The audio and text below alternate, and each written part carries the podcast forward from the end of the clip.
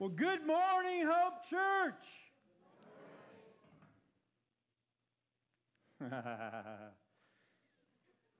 Here's my question for you How many times have you heard that? Yeah.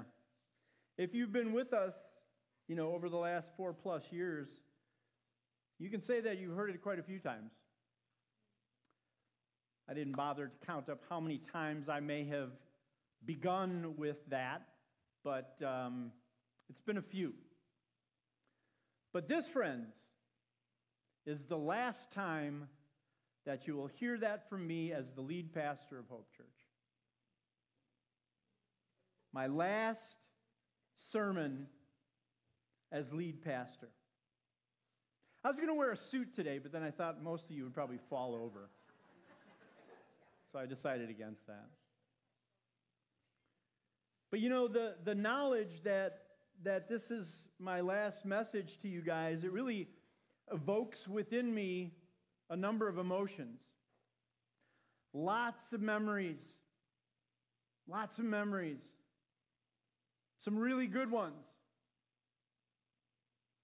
And some really pretty challenging times along the way. But, friends, that's what life is, right? That's how life goes. And I think it was Ralph Waldo Emerson who I think said it very well. He said, Life is a journey, not a destination. And what Emerson means when he says that is you're never really there. You've never really arrived. Unless, of course, your time on earth is done. Then you've arrived. But this life, this life is a journey. And that's something that I have really had to come to grips with in my life. See, if you know anything about me, you will know that I am one who craves closure, who craves completion. It's one of the reasons I was drawn to the mountains when I was younger, climbing mountains. Because it made sense to me. The objective was there, it was simple. You make your way to the top, you get to the top, you're done. It's over. I also think that's why I enjoy building things and remodeling. Maybe less so now as I get older because that's hard work and I'm old. Don't argue with me, I'm old. It's true. What color is this? But for me, there's great satisfaction in finishing a project. Can you guys relate to that? You kind of feel the way I do. I know a lot of you out there are very much task oriented, right? You like to check those things off, finish that, done with that. But as Emerson reminds us, that is not really what life is like. Life is a journey, not a destination. This life, our, our, our journey, is probably better described as a series of projects or a series of phases, if you will. Think of it as a small, as a series of smaller journeys within the larger journey we call our lives. And I don't think anyone understood that any better than the Apostle Paul. And when we consider the totality of Paul's life, we look at his younger years, right? When he was training as a Pharisee. And of course, the years that he spent persecuting the Christian church. And then his, his conversion on the road to Damascus. And then his missionary journeys that are well documented throughout the New Testament. And of course, all of the many churches that Paul served.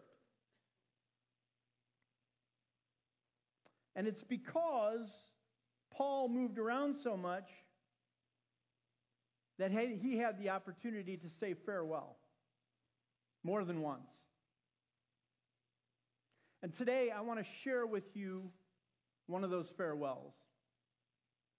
It's something that Paul shared with a group of Christians on his last day with them. Now, please understand that I am in no way comparing myself to the Apostle Paul. Mm-mm.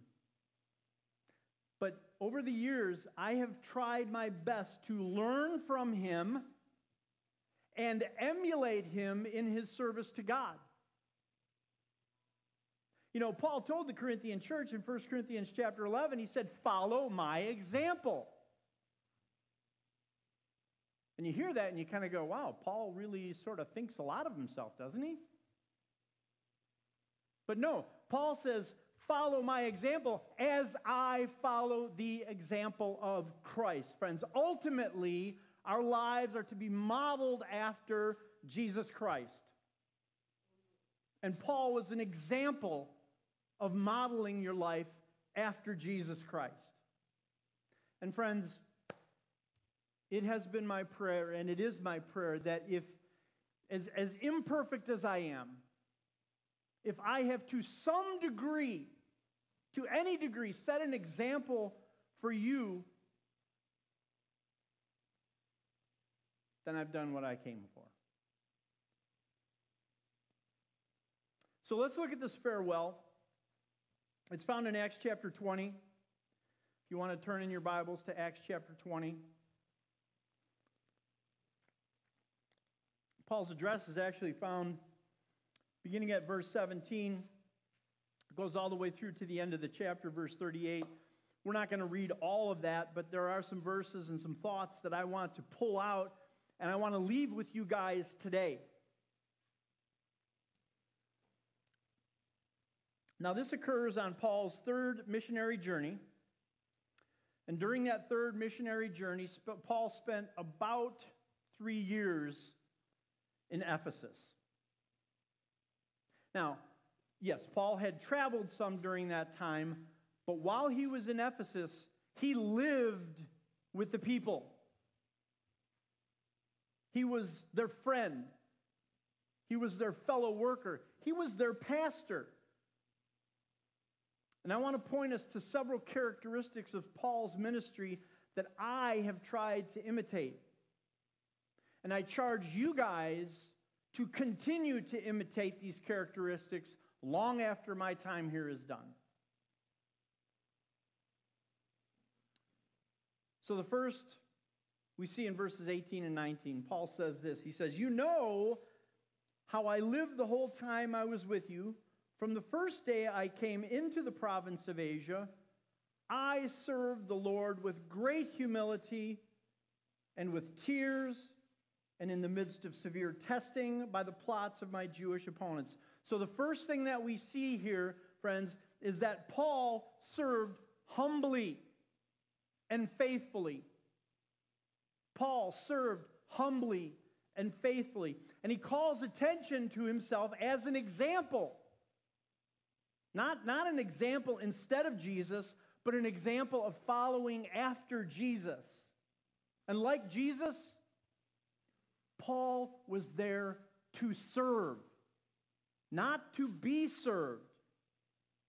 And the word that Paul uses here that's translated serve, it doesn't just mean simple acts of service. No.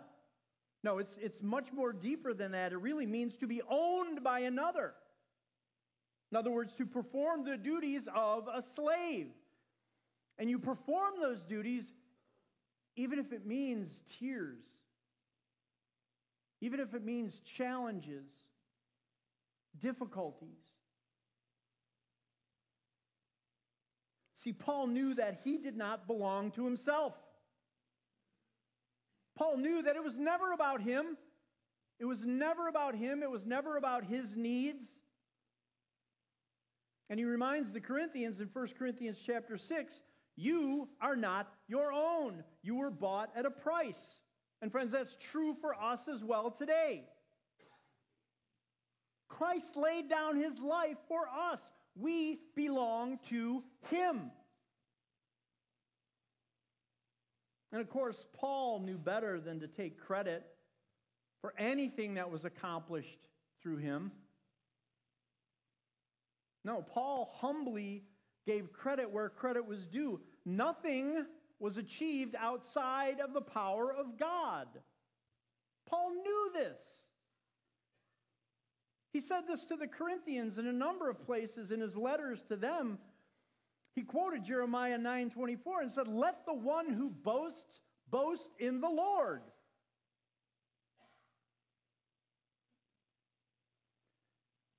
And I want you to know, friends, that Hope Church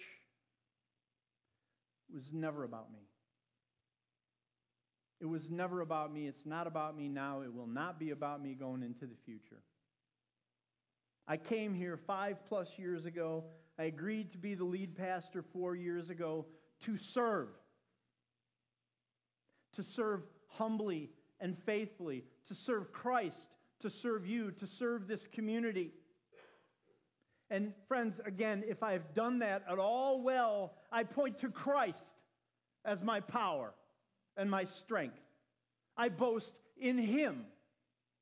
Because I know that apart from Him, apart from His power, apart from His wisdom, apart from His leading, I can do nothing.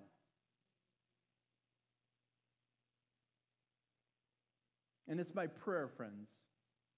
It's my prayer that moving forward, you all would remember you are not your own. You belong to Christ.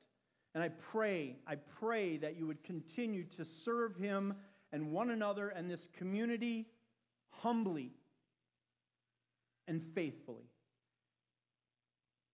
Serve humbly and faithfully.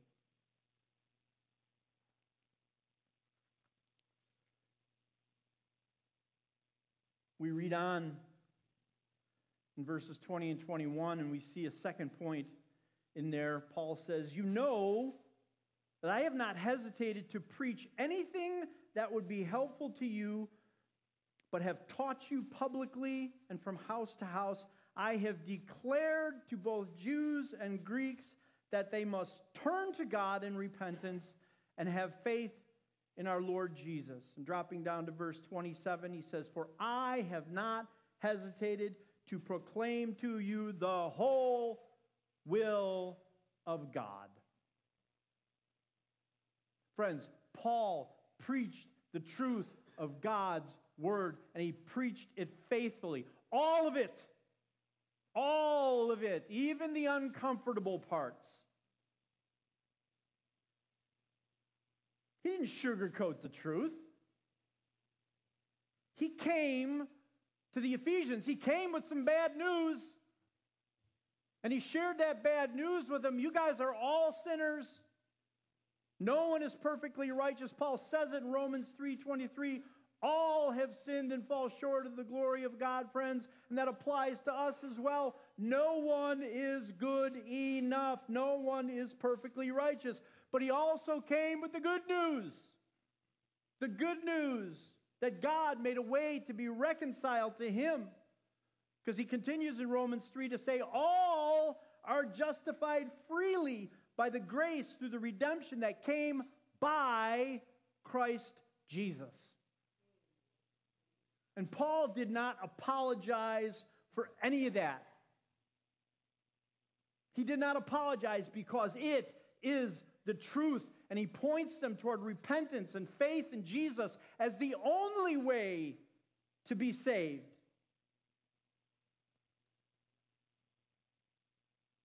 And God blessed his ministry to the Ephesians because it was centered on Christ.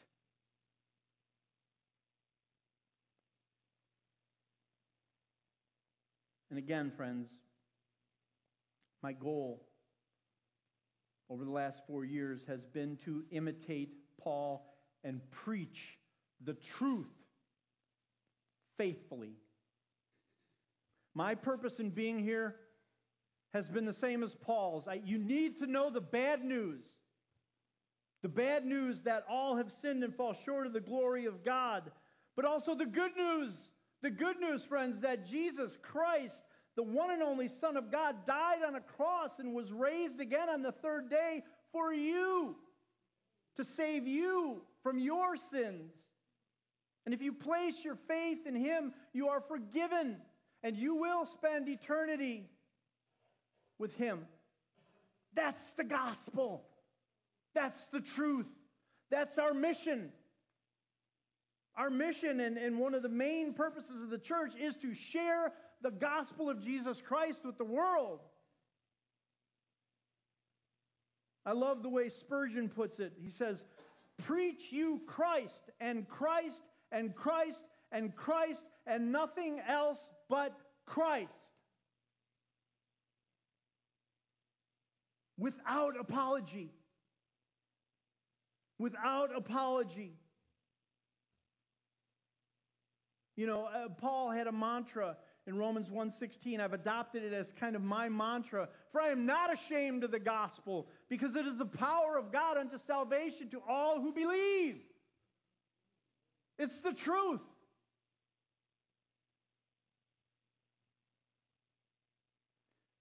I've done my best by the power of the Holy Spirit to live up to that. And my charge moving forward to you all, and yes, Paul addresses the leadership of the Ephesian church here, but this is for everyone.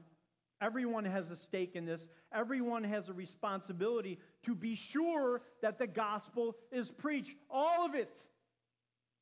Even the messy parts, even the uncomfortable parts because God works through His Word. Make sure that the gospel goes forward.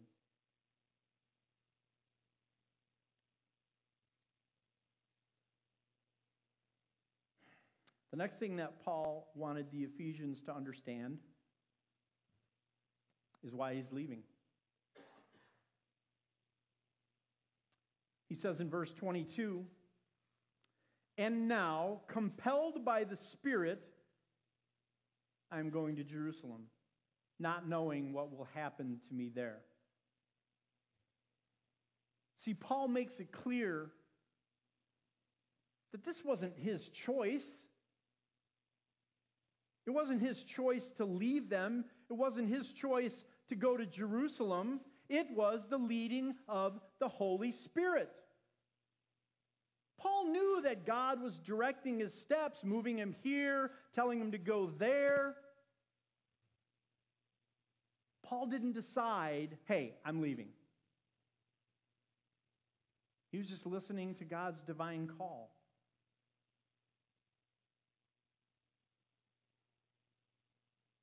So, why am I stepping down? Although I won't be leaving you like Paul left the Ephesians. Nancy and I plan on being a part of this church moving forward, if you'll have us. Actually, probably be good to keep us around because then when visitors come, they can look at me and say, Oh, isn't it wonderful that they have a ministry to the homeless?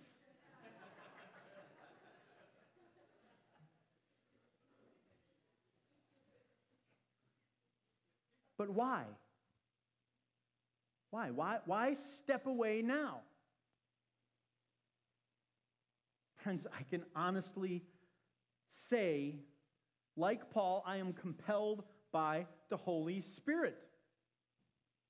After, after much prayer, much consideration, and obviously consultation with my wife, we have come to the conclusion that the time is right to step away and allow the next shepherd of the church to carry on God's work here at Hope. And we are convinced, friends, that this is the leading of the Holy Spirit, even if the future seems uncertain. And the future does seem a little uncertain, certainly for the church, for me. And even Paul admitted that he didn't know what was going to happen next. He didn't know. But he was okay because he was being led by the Holy Spirit.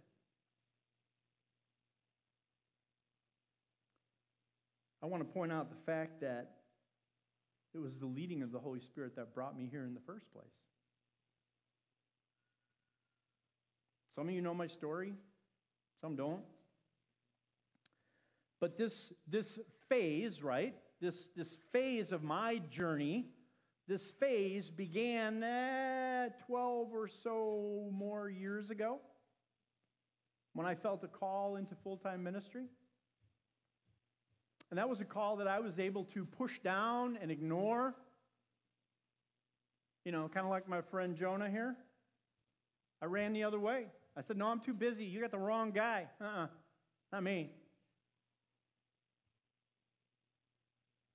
Till a friend of mine, who happened to be my pastor at the time, said, I'm sensing that you should be pursuing becoming a commissioned pastor. And that was a call that I could not push aside. So I prayed. And I began this journey. And I began preparing, I began studying with this very, very clear path to becoming a commissioned pastor, a campus pastor for this very large multi site church that we were a part of at the time. I had a plan. But through circumstances that can only be described as the work of the Holy Spirit, friends, that opportunity vanished. Gone. And left me like, I'm like, what just happened? What just happened? Lord, you prepared me for this, and now nothing? What am I supposed to make of this? And the Holy Spirit spoke to me. Not, not audibly, you know, the clouds didn't part and the sun with the, ah. But the Holy Spirit made it clear to me. At that time, He said, This is not the time, this is not the place. Okay. And life went on. And of course, in the meantime, we'd made the decision to uh, move out of Illinois. I don't know why anyone would do that, by the way, uh, but we had this crazy idea that it'd be better on this side of the border.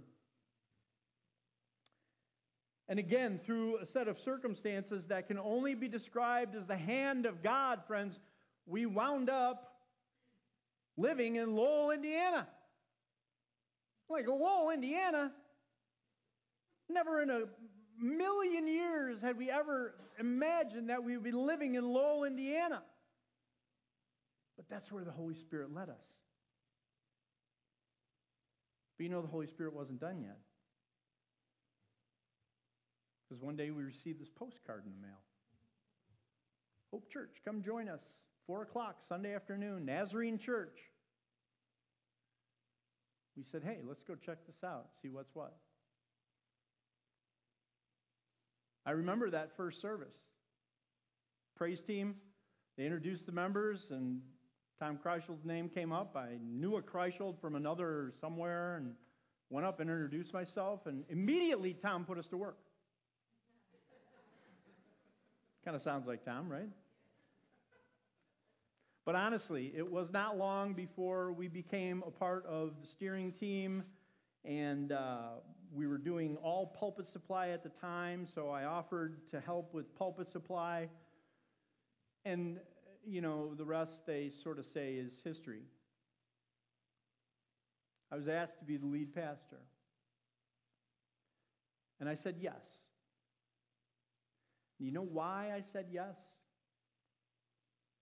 Because I was compelled by the Holy Spirit. I was compelled by the Holy Spirit. The Holy Spirit said to me, This is the time. This is the place.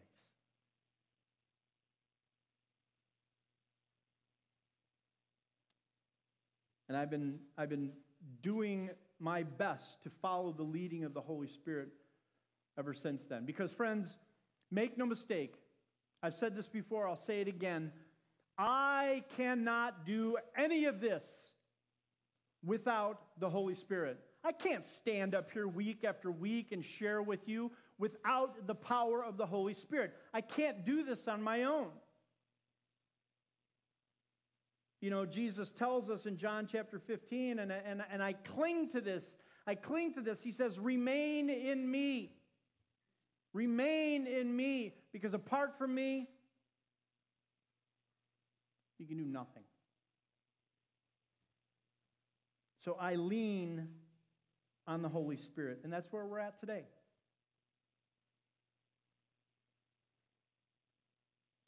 And it is my prayer that each and every one of you And the leadership of Hope Church would never stop seeking the wisdom and guidance of the Holy Spirit. Because it is the wisdom and the guidance of the Holy Spirit that will take you where you need to go. So serve humbly and faithfully. Stay true to the truth of God's word. Let the Holy Spirit guide you. There's one more thing that Paul shared with the Ephesians that I want to share with you.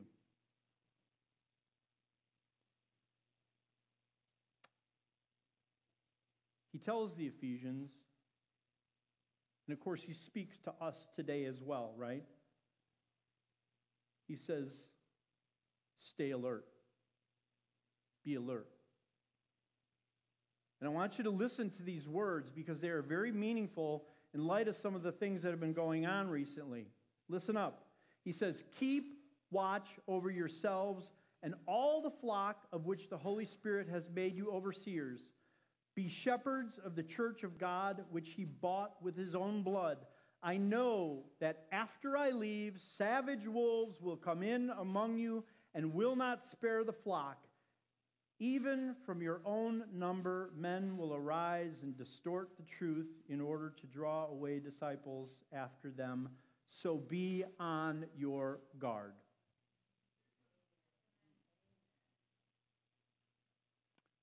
Not sure I have a lot to add to that, other than to say it's true. It's true.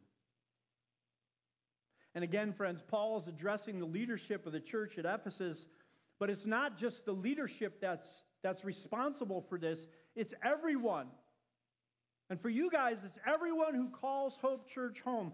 Protect yourselves, protect God's church because you are His. The church is His. All purchased, friends, by the blood of Jesus Christ. And I pray that by the wisdom and the power of the Holy Spirit, you would all recognize attacks on God's church for what they are distortions of the truth meant to create doubt and division.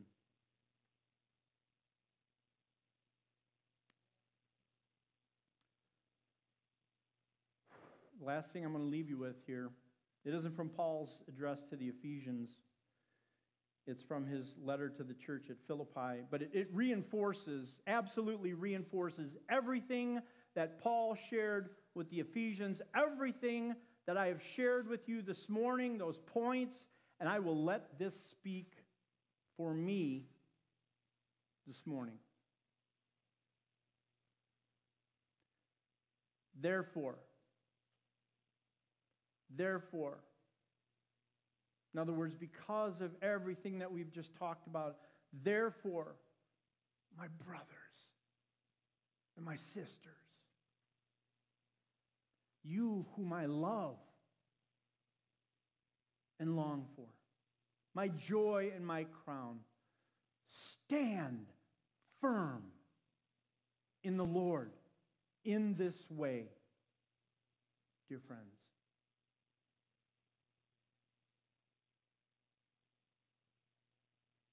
Stand firm and united in Christ, for there is no other place to stand that's secure.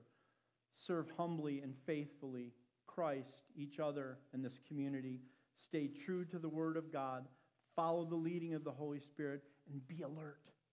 Protect God's church. And may God bless Hope Church.